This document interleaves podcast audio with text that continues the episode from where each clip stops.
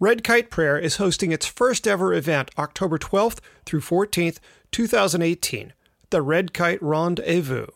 The two and a half day event will feature bikes from some of the industry's top frame builders, two gravel rides, some of the world's finest craft beers, which are brewed locally, plus enough food to make the pedaling fun.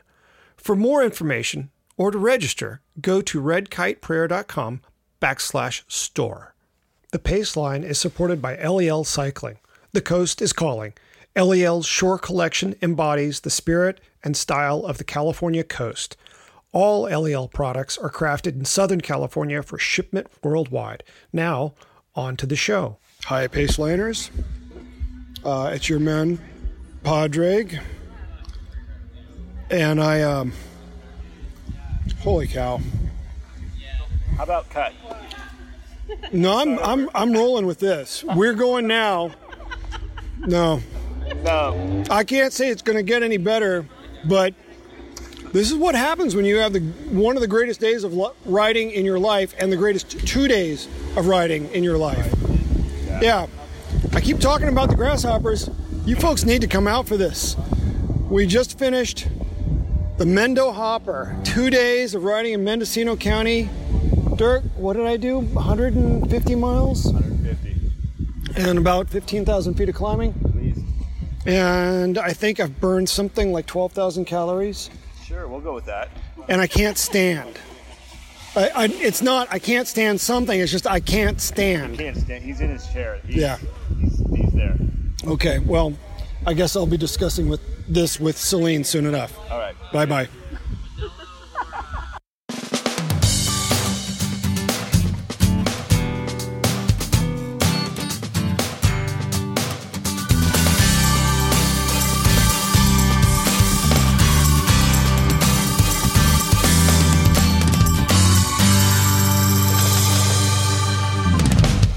From Red Kite Prayer, this is the Pace Line, the podcast on two wheels. I'm Patrick Brady, and with me is my co host Selene Yeager, aka the Fit Chick of Bicycling Magazine.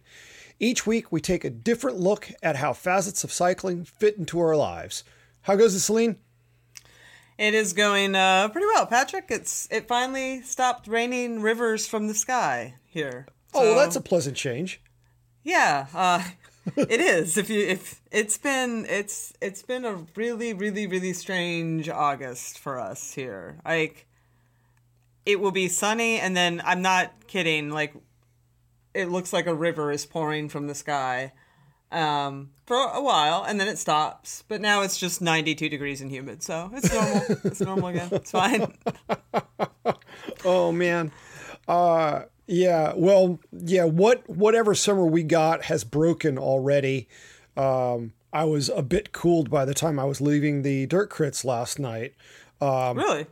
Yeah, it was uh yeah, I mean, you know, short sleeve jersey, kind of wet from sweaty. Um also had some time to cool down cuz it was the end of season barbecue we had. Um and uh I had to tuck my trophy into my jersey cuz I got a trophy. You got a trophy. I got a trophy. What what was the trophy for? Well, I managed to win the C category for the series, uh, which is to say I was the fastest of the really slow guys. That's sweet. That you know, you don't have to qualify it. you don't have to qualify it. I, I'm a, I'm a A win is a win. A W is a W. That's cool.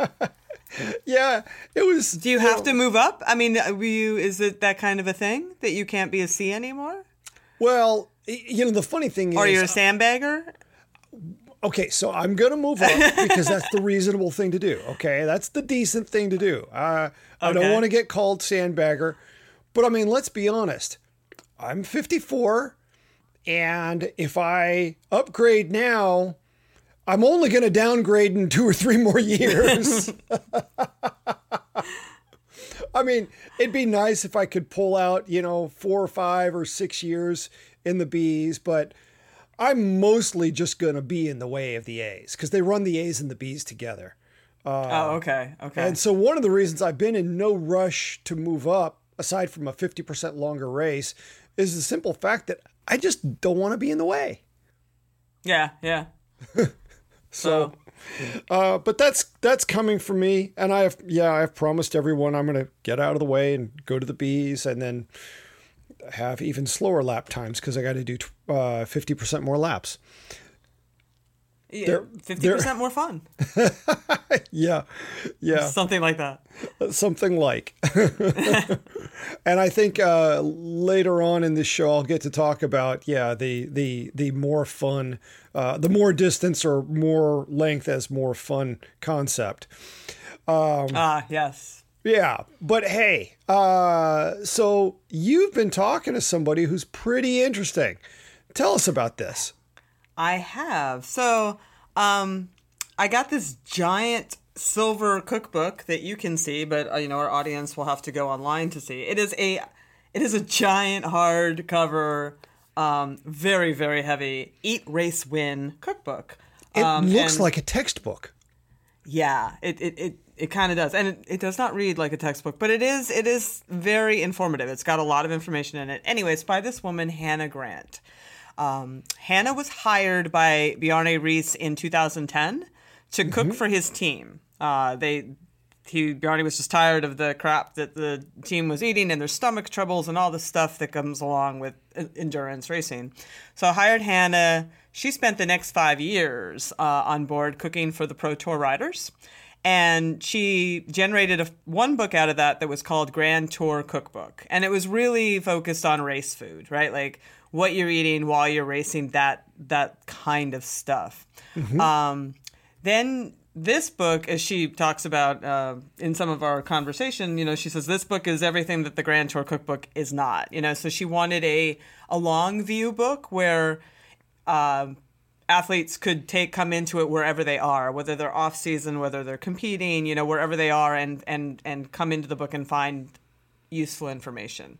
Because most things are just focused on like this is what you eat during competition and she's like well it's seasonal right? You eat differently in december than you will in august. I do. so uh, I- I this mean, book is actually broke yeah yeah yeah. And this book is actually broken up into seasons that way and talks about the seasonality of food and sort of the importance of that. And it it's pretty cool. And she did it with uh, dr stacy sims who I have worked extensively with. I have, you know, I did a book called Roar with Dr. Sims on women's specific physiology and nutrition. Uh, Stacy brings a scientific bent to the book, you know, so as Hannah will tell you when you talk to her, she's like, I am a chef, I have a lot of experience, but when reporters like myself ask her questions, she feels like she's not qualified necessarily to answer the science piece. So she brought Dr. Sims in to give validation to a lot of the things that she just did intuitively, if you will. And Stacy, you know, layered on some science to that. So it's so it's pretty cool that way. Um, Hannah also has, which I have not looked at yet, and I, I'd like to check it out. They put together an Amazon Prime series that follows her crew as they cook for the tour riders for the 2017 tour, and I think that would, might be pretty cool to check out. Ooh, And that's called A- Eat Race Win as well. okay. So uh, this book landed on my desk. I'm like, she would be a great person to talk to because, you know, I've been writing for bicycling for 20 some years for a long time. And the nutrition thing, A, it's the thing I still screw up the most and struggle with uh, in big races and events.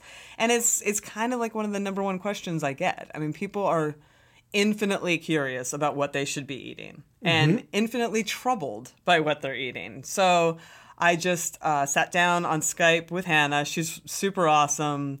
She's got this great Dutch sort of accent. She's just I just really like her a lot. She's a little rock and roll.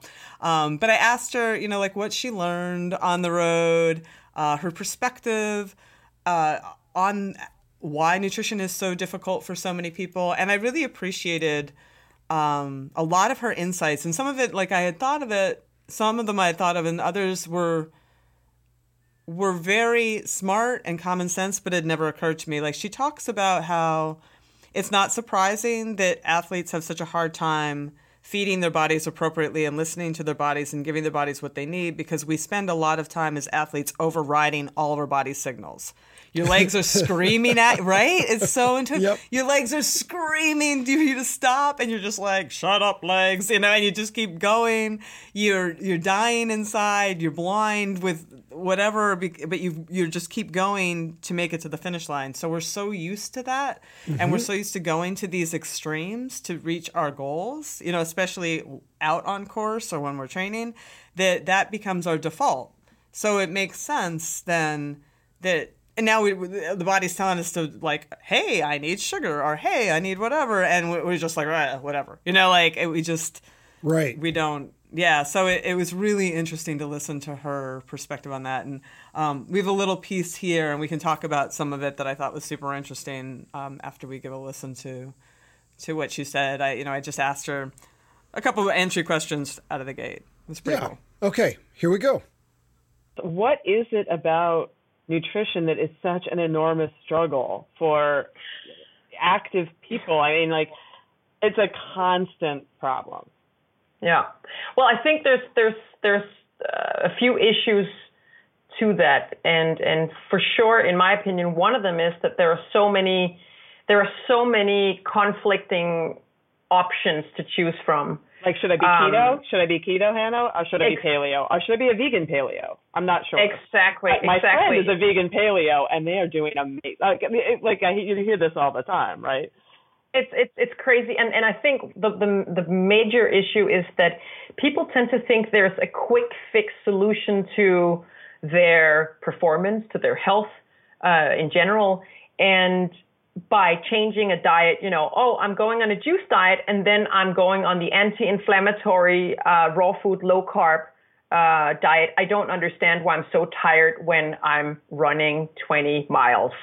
You know, it's it's it's it's crazy. It's because I think uh, what I hear from a lot of people is they're trying to do too much at the same time, um, trying to cleanse at the same time as going vegan and training for an Ironman. Uh, it just doesn't work, right? You have to, you have to either or, and you have to understand that food is not, it's not something you do for a short while. It's not a diet. It's something you do long term.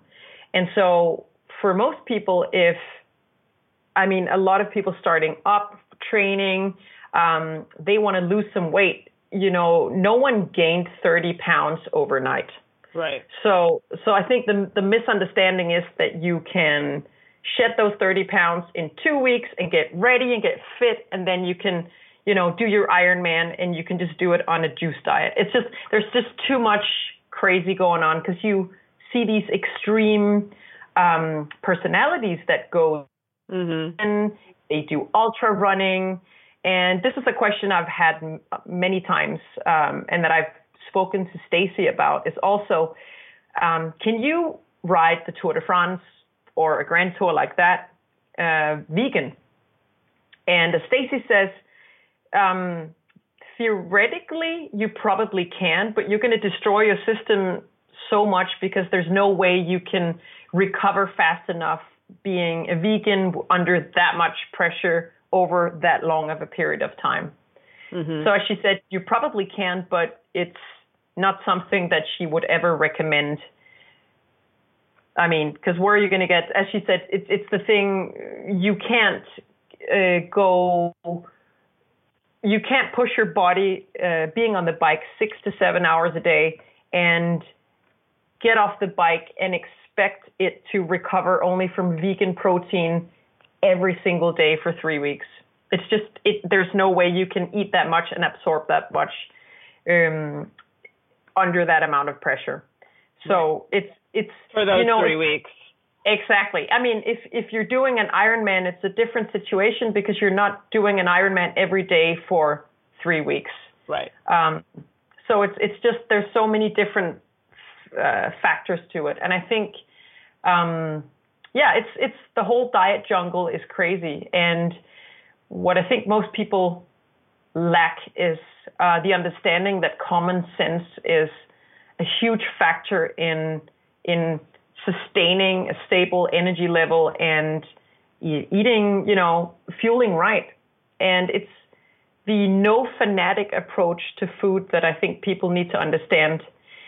It's impossible to be 100% on top of your game all the time. You don't wake up feeling kapow every day, going on a strict regime diet. You know, it's just not possible. There's the you have to have room for flexibility depending on your mood, you know, your body is tired. You have to listen to your body and I think that's what a lot of athletes they do wrong is they simply they're so used to overruling all the signals that the body sends when mm-hmm. it's tired, fatigued, it's screaming for a rest day um, or or you're trying to starve yourself because you want to lose a little bit of weight up to a race, and it's just I think um, this is what I can see from the pro riders that I've worked with is that you have to you have to sometimes allow yourself the the freedom of relaxing also diet wise mm-hmm. um, so because if you keep on be- restricting yourself from everything at a certain point it's going to crack. It's not, you know.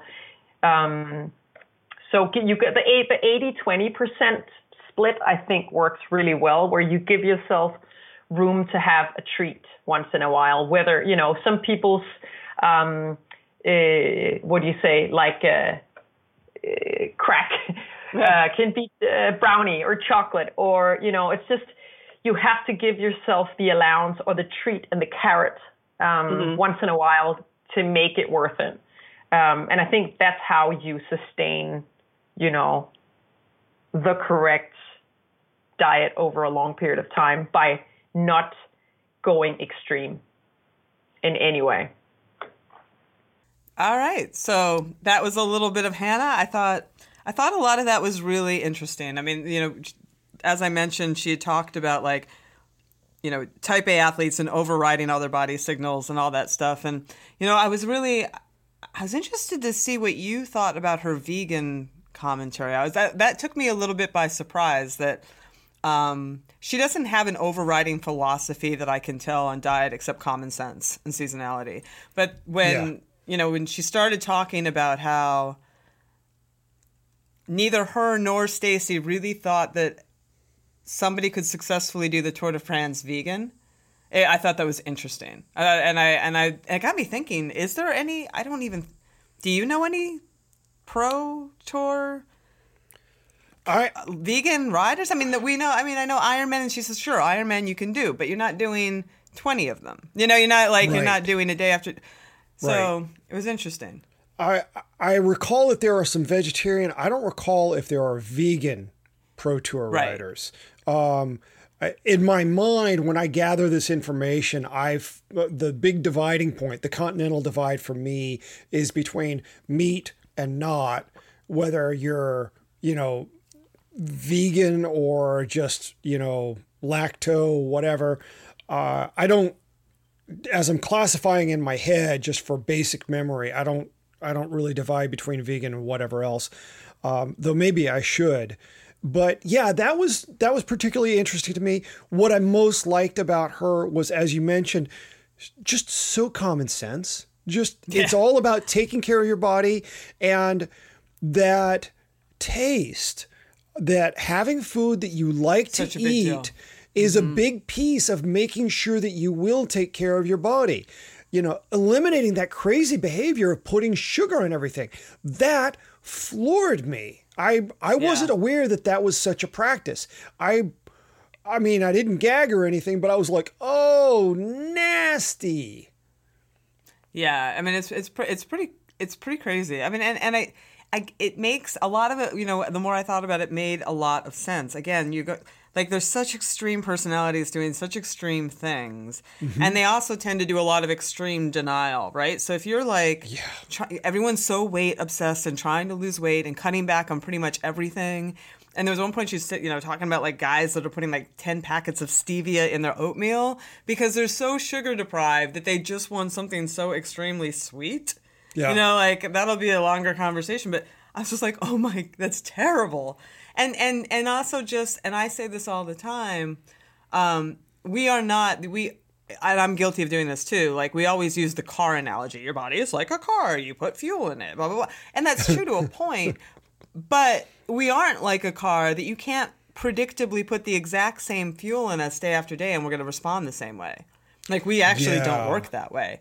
Yeah. And and the and you've probably had it. I mean, palate fatigue is a real thing. Like when oh. you're when you have to eat so many calories and you can't stand to stuff another whatever in your face, it's really important that it's palatable. It's really important Yeah. that it's something that you want to eat because your mood also affects, which we don't, I think, give enough credit to. Your mood affects your serotonin. Your mood affects your immunity. Your immunity, you know, like. And these Yeah. guys are already immunocompromised. You start getting into a bad place with your your moods, and you're not now you're not eating. I mean, it's just it creates a spiral that you know you're sick now all of a sudden you can't it's it makes a lot of sense like a lot of what she just said Yeah. i mean it, it's, it's funny how common sense can be so uh such a Uncommon. revelation you know Yeah, I mean, the first time I encountered palate fatigue, you know, I didn't have that phrase yet. I'd never sat Yeah. down and talked with Allen Lim. He was the first person who ever used Oh, yeah. that phrase in my presence.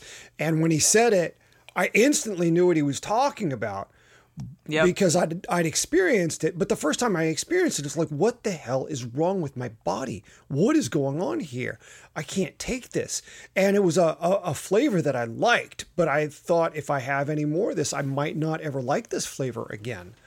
Um, so you know that was that was a real problem for me. And then yeah, the psychological aspect, uh, the way it compounds beyond the fact of you know if you like how it tastes, you'll be able to eat more of it to be able to better fuel yourself to perform well. But yeah, if you're in a bad mood, uh, you're not going to eat as well. I mean, think about you know for anyone who's ever suffered depression you know when you're depressed uh, eating gets thrown really off. Sometimes you are just completely without any appetite whatsoever. And so Yeah, to think yeah. about you know pro level riders and you know or we can just completely dispense with that. Just you trying to get through your day-to-day life.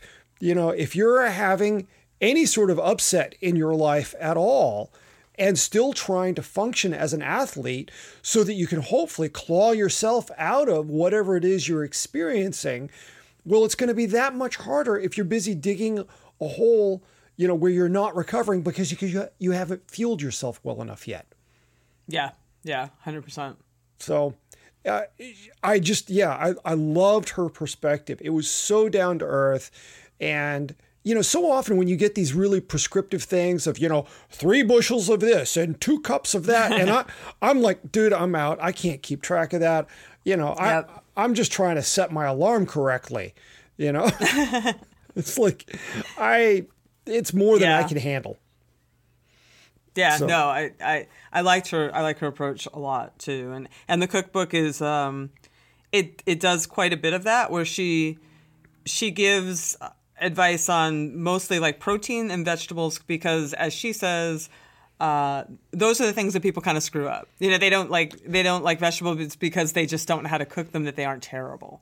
So she makes sure to spend a lot of energy on that and on making really delicious proteins. And she's like everybody knows how to boil noodles right? Like so you throw your so- soba noodles or you're right whatever your preference is. Yep. like carbs are the easy part and you add them as you need them because it's seasonal you know how, how many you need and that kind of thing. So it, it's just like a really interesting a- approach that uh that i thought was Yeah. uh, super useful for a lot of people And so, sometime in the next week, uh, we will have the entire interview up on RKP uh, as a Paceline Tandem episode. So, the whole interview was very nearly an hour, if I recall correctly. yeah Fascinating about stuff. 50 minutes Yeah. And so, we will, this was just an excerpt, and we'll have the whole thing coming up sometime in the next week. Sweet Yeah. what do you have for us i know that you were busy this weekend That's one way of putting it. Yeah, this is. It's funny. This is one of the weirder weeks of my cycling life. I, I, I'm I'm not exaggerating here. You know, last night, as I mentioned, I won the Dirt Crit Series here in Santa Rosa. Uh, only the C's, and I am I am proud to be humble about this. You know, there were guys last night who were ultra, ultra quick. And I am not in that class of rider. But, you know, for a bunch of people who aren't all that fast, it was fun to go out and, you know, occasionally rub an elbow with somebody and just have fun out there. And Yeah. the fact that I got to make all of the dirt crits this year was really that was a real high point for my summer, just being home more. And I I loved that. Um, but that's not what made this weird. It's because that stood in such incredible contrast to the fact that I am completely shredded from last weekend. For the first time ever, the Grasshopper Adventure Series hosted a two day event. Normally, grasshoppers are like every other bike event that you go to, and they're one day. You know, you go, you ride your bike, you go home. This one was different. We began in Ukiah up in Mendocino County, went north through Willits, then on through the Redwoods and dropped into Fort Bragg. We camped out on the beach in Fort Bragg, watched the sunset, hang out with people, drinking beer. Oh my gosh, it was so great. Got up in the morning, got in our bikes, rode back to Ukiah. Sounds easy, right? Well, no. Sounds cool. Um, you know, for folks who want the full download on my experience, there will be a link uh, to my piece about this in our show notes. Uh, you know, I'm not really here wanting to dwell on the, the specifics of the course. That'll be in the post. It's enough to say that this was hands down, absolutely, unequivocally, the hardest two days of riding in my life. I've done plenty of one day rides that were harder than either of those days. And I've done my mm-hmm. share of stage races and Omnia. But I've never had two back-to-back days that there was that were this stubbornly difficult. It was north of 15 hours on the bike and more than 40% of the riding was on dirt. So what I'm saying is this was just stupid hard. I napped Yeah. Monday, Tuesday, and Wednesday. And yet, this is one of the two or three best events I have ever done. I am I'm just beaming with familial love for my fellow cyclists who went out and did this thing. There were 70 some of us. And you know, for that reason, it, it you There know, were I feel- 70 of you. Seven Yeah. zero? Seven That seems kind of small. Are, is, are they usually that size? Uh, No, normally grasshoppers are bigger than this. There were 110 signed up, and my feeling is that because of the Mendocino complex fire, not very far away, some people just chose not to show up, partly out of concern for air quality. As it happens, the way the wind was blowing, we didn't have any problem with the air at all until you were literally rolling into the parking lot at the finish. And even that air was not bad. Um, a lot of us get pretty PTSD ish when we smell anything that smells like a campfire. Uh, yeah. It's, I, I, I don't do well with that anymore. And I'm not sure if it will ever come around. But the, uh, yeah, the, so this was, you know, the first time he's done a, a two day grasshopper, 110, not a big group of people, but also, you know, it was capped at a certain size. I'm not sure what the cap was. They didn't want this to be too big because they were providing, you know, a dinner and a breakfast and Right. securing all the campsites for us. Um, there was a level of logistics here, also transporting all the luggage uh, to the Oh, campsite. yeah, for a two day event. Yeah. That's So, it, you know, I think I think Miguel and his wife Tara, I think they were pretty okay with the size. Um, Cool. it was certainly, you know, for us riding out of Fort Bragg on the bike path, if it had been two or three times that size, there would have been people uh, out for a nice morning stroll on the bike path in Fort Bragg who may not have been all that thrilled with us. Yeah. So yeah. there's that to consider. Cool. but, you so know, it was just- a great weekend. Yeah, the the thing about it is, you know, I feel like this was one of those things that for once really served to build bike culture. You know, yeah, there were people going crazy fast, but you know, we still pulled over for a neutral P. You know, hanging out with people after day 1 was over and you know, sharing some beers. You know, it was a nice uh, relaxing time you know, where that that whole uh, competitive urge thing was was you know put at bay. And Right. I'm I'm wondering, you know, because I I really gravitate toward any event that I feel serves to build culture as opposed to uh, personal glory. I'm wondering how much of this has to do with everything, everyone being on the road at the same time, rather than sequences of fields, you know, going off separately at some office park crit. And how much of it has to do with serving food so that you have a chance to hang out with the other riders.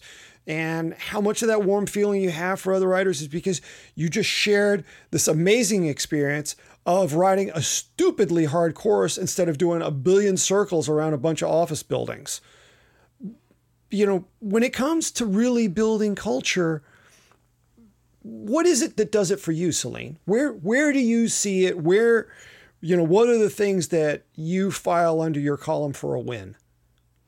So this is it's so interesting that you, you say this because um, I think that's why I've always gravitated towards mountain biking, um, even since early on for races and stuff, because that is just something that's inherent to uh, mountain bike racing, um, especially long, the longer stuff like the hundred milers and and all that. Like that's what those are all about. I mean, everybody's just out there, and it's it's you against your competitors, yes, but it's also you it's mostly you against the, the the elements, the course, the the all the stuff, and you you have this incredible shared adventure out there, and you know, and and that's the best part of the whole day. Everybody loves it when you're all mm-hmm. done and you're knackered and you're having a beer and you're buzzing with endorphins and satisfaction, and everybody is just talking, uh, telling the war stories about their day you know what they saw, what they did. Oh, Bernie got hit by a deer. Did you hear that? Yeah, such and such, like crazy Yep. things that ha- you know that happen. And I think that a lot of these gravel things are the same way. Like people just they just cannot get enough of the congregating afterwards. I mean, even after that crazy Michigan ride I did. I mean, people are finishing at three in the morning, and all they still want to do is hang out and talk about it right? They they they they don't right. They don't want to go to like they think the first thing they want to do is be like I gotta collapse, but like they everybody just wants to sit and just keep talking about their day, and because Yeah. I think it's. It is that because with a crit, it is just more you against everybody else, right? It's a, that's pure competition. That is Yeah. pure uh, race for race sake competition. And the kind of stuff that you were talking about, and the larger, you know, even a, even it doesn't have to be dirt. I know we always talk dirt because there's maybe more of an adventures element to it, but even just a very long fondo, I think, can bring that out in people because it, you're still you're going somewhere and it's really hard, and and at some point it is just everybody seeing what they can do on Yeah. with this very challenging situation and it, it's it's just you are you're more comrades than anything else so you know at the end of the day it's just this great shared experience and that that builds culture much more than i'm going to beat the crap out of you going around 30 you know a four corner crit 30 times Yep. Uh, you know it just does that doesn't that doesn't build as much culture it's funny we have um um do you know who Bobby Lea is? The, Oh, yeah. Oh, yeah. Yeah. Olympian. Okay. So, Yep. Yeah, yeah, yeah. Well, he's a friend and kind of a neighbor almost. I mean, we I just rode with him today. Uh, he's gotten into mountain biking recently, and it's kind of funny because he just keeps like he's like, oh my, they hang out and talk. He's like, we get done, and everybody, and it's just so funny. And he's just like Instagramming it. He's just like, this is amazing. Like people are, they're they set up a table at their at their cars, and they don't like they don't immediately get in their cars and leave. You know, they ev- everyone's just chill and hang. And I'm like, welcome to 1994, Bobby. Yes, like this is the you know. While you were track racing, you know, I mean, I, and going to the Olympics, eh, you know, we'll give you that credit. But seriously, like it's, it is. I've always found that to be just a more inherent, and I think it is. It's not to diss on roadies or, or or that kind of racing, but that kind of racing does not build that same experience. It's just not inherent in it. Yeah, yeah. That might be an interesting interview for you to do. Is you know take him out for a, a, big group ride or, or take him to some mountain biking event, and then just sit down and interview him afterward and and get him to talk about you know the stark difference between what his cycling life has been up until now. Yeah. No, it would be. In, it, you're right. That could be really interesting. It could be 'Cause it's- pretty it's, It's apparent that it's very, very different, and Yeah. he's just like, you know, he just did Leadville. He's just he's all in now. Oh, that is terrific. Yeah. Yeah. Well, I mean, it's the reason I want to keep talking about this is because there really is, you know, something tangibly different. And it's like we don't quite yet have the vocabulary to define all of what makes it different and makes these different experiences uh, psychologically more successful for us. You know, mm-hmm. they they they register more on you know Maslow's scale of peak experiences. You know, stuff that you think back on. It's like that was a day. There are there are two crits in my life that I think back on. It's like, yeah, that was a day. And you know, yeah, I, I won both of them. You don't win Well, most yeah. crits that you enter, you know, and so why would you mem- remember them? Unless you crashed or somebody, cr- you know, like Okay, the yeah. other reasons to remember them. Right, right, right, right. But it takes something out of the ordinary. You know, 90% yeah, for of sure. everyone's experience at a crit is being pack fodder. You know, you got to Yeah. have you got to have enough of a pack so that somebody feels like they really won something. There. Yep. Yeah, yeah. So, uh, I I can't wait to do more stuff like this. Although the funny thing is, I was just talking with somebody last night saying, you know, I adored this event, but honestly, from a training standpoint, uh, trying to be fit enough, and I mean, I was right at the threshold. So were you going really fast? Were you push? Or was the course just so demanding that no matter what you did, it would have taken all that out of you? Do you know what Uh, I mean? like sometimes I, I do an event and I'm I'm I'm crushed because I crushed myself. Yeah. And sometimes I do an event and I'm crushed because the thing was just crushing. No matter what you would have done, This- it, it would have been a crushing event. You know? Yeah, this was a little column A, a little a column B. It really Okay. was. I mean, at one point, I remember. So there, there was on day two, there was this road climb coming up to checkpoint two, and I had to be to checkpoint two, uh, the second, the second rest stop. I had to be there by three o'clock because they were going to close this gate to Low Gap Road, the dirt road that was going to take us all the way back to Ukiah. Uh, something Gotcha. like an 11 mile descent once you were up on top of it, but you had to climb some more to get to the top of it. And I'm looking at the clock and it's counting down and it's getting close to three o'clock. And I'm I'm now racing. I'm killing myself to do everything I can. And at one point I looked up and the road had just kind of flattened out some from a really steep section. And I'm looking at it, I'm going, man, that looks so much more reasonable. That it looks, you know, it looks like it's only four or five percent. But given everything else I've been riding today, I bet that's not four or five percent. And so I scroll through my GPS and I get to the page that has the current gradient. It was nine and a half percent. Oh wow, that's Yeah. different. Yeah, Yeah, that's a bit you different. know. when when nine and a half percent starts to look reasonable, Right. I got you. yeah. But I mean, funny. even the people who were who were finishing closer to five hours, you know, under five hours, they were pretty hammered at the end. Yeah. But I, I was I was sixth or seventh from last on day one and fifth from last on day two. Yeah. Uh, so I was Oh yeah, column A, column B. yeah. I, I was kind of the the the minimal level of fitness required to finish this thing. So, and you were making a point on that that I took you off of. So, what? Um, Uh, I'm. You, you had to train to to. You were talking about training. I'm sorry. I kind Oh, yeah, of like yeah. So. Uh, the thing for me is like I don't know how many of these I could do in a year. I could do two. Right. I know I could do Right. two in a year. I could maybe. Do you would need more nap time. More nap time. You would have to build into your schedule. Maybe give my children up for adoption. Yeah, that's not a good option. That's not a, that's not a good option. The naps sounded okay, but the children up for adoption is not okay. Yeah.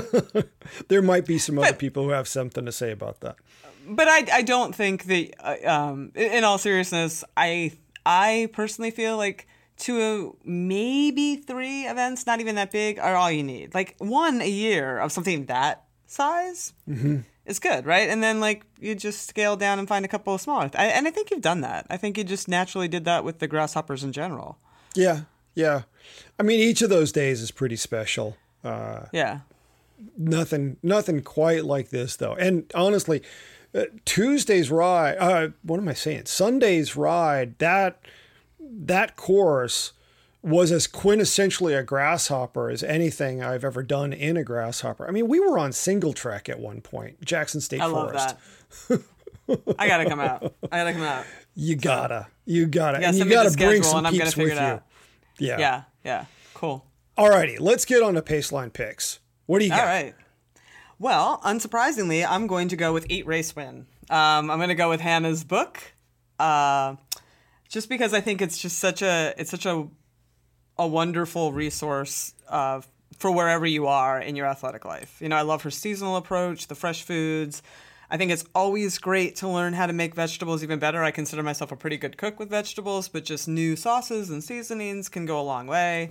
Um, full disclosure, I make a cameo appearance in this book. I am one of her featured athletes, which I totally forgot all about. And she kept tagging me in all her Instagram posts. I'm like, why is she tagging me in all these posts? And then I open the book. I'm like, oh, that's because I'm in it. so, um, yeah, I totally forgot. I totally forgot about that. That she said that she was going to do that. Um, anyway, but she also offered our listeners 20% off.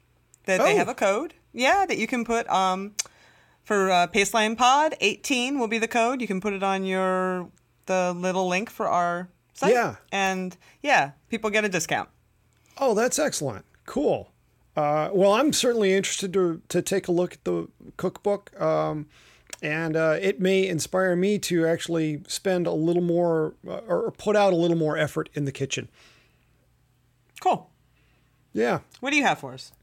My pick this week is Osmo Nutrition. I love Osmo Nutrition. Something Stacy Sims had a thing or two to do with as well. yeah.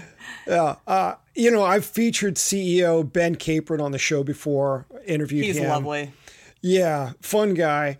Uh, Yeah. And I've reviewed Osmo in the past. Uh, I did a piece all about the launch of the product way back when. Um, but, you know, this past weekend, I drank Osmo on the bike uh, strictly. And I'm beyond grateful for it. These days weren't super hot, but they were still pretty warm and conditions were dry. So getting dehydrated was something that you know you really ran a, a risk of. It, you could have done it without really noticing. So Right. hydration being you know really key, and then when you compound it by the fact that I was on the bike for 15 hours, you know Yeah. I. I'm just so pleased with myself that I nailed my hydration because I usually screw something up at some point. It's hard But to it stay was- on top of it. Yeah, seven bottles a day, uh, plus some extra drinks at the at the two rest stops per day. Um, the thing for me was that even as the bottles got warmer uh, from you know being on my bike for a while, it was still really easy to drink the Osmo. I never got palate fatigue, and I think about how many events I've been to over the years where they were mixing up country time lemonade or something awful like one of those syrupy drinks that's loaded with maltodextrin, you know, that I just I can't digest even with an extra bottle of water. You Yeah. know, it didn't hurt that there was an Osmo employee with their sprinter van there to mix up the coolers full of the mix, you know, Oh, so nice. that that ensured that the, the solution was correct, that it wasn't too weak or too strong. You know, uh, I'm even going to cop a slight confession here. At this point in my career as a reviewer of all things bicycling, I have stopped reviewing anything that doesn't stick with that 3% solution for optimal osmolality. And that's Mm-hmm. the science on which Scratch and Osmo are both based. You know, Yep. now that I understand And the Nuun science. is in that too. Yep, now. and and uh, there have been a couple others reformulated to pursue that angle. Yep. But yeah, now that I understand that science, and now that I've experienced firsthand how much better my body performs, I've just Mm-hmm. given up on everything else. Yeah. Yeah. No, that's reasonable. Yeah. Cool. Alrighty. Well, that's a wrap for this episode of the Pace Line. Selene, what do you got this weekend? What do you think I have this weekend, Patrick? Do you know what this weekend is? it's your favorite East Coast event. Oh, D2R2? Yes.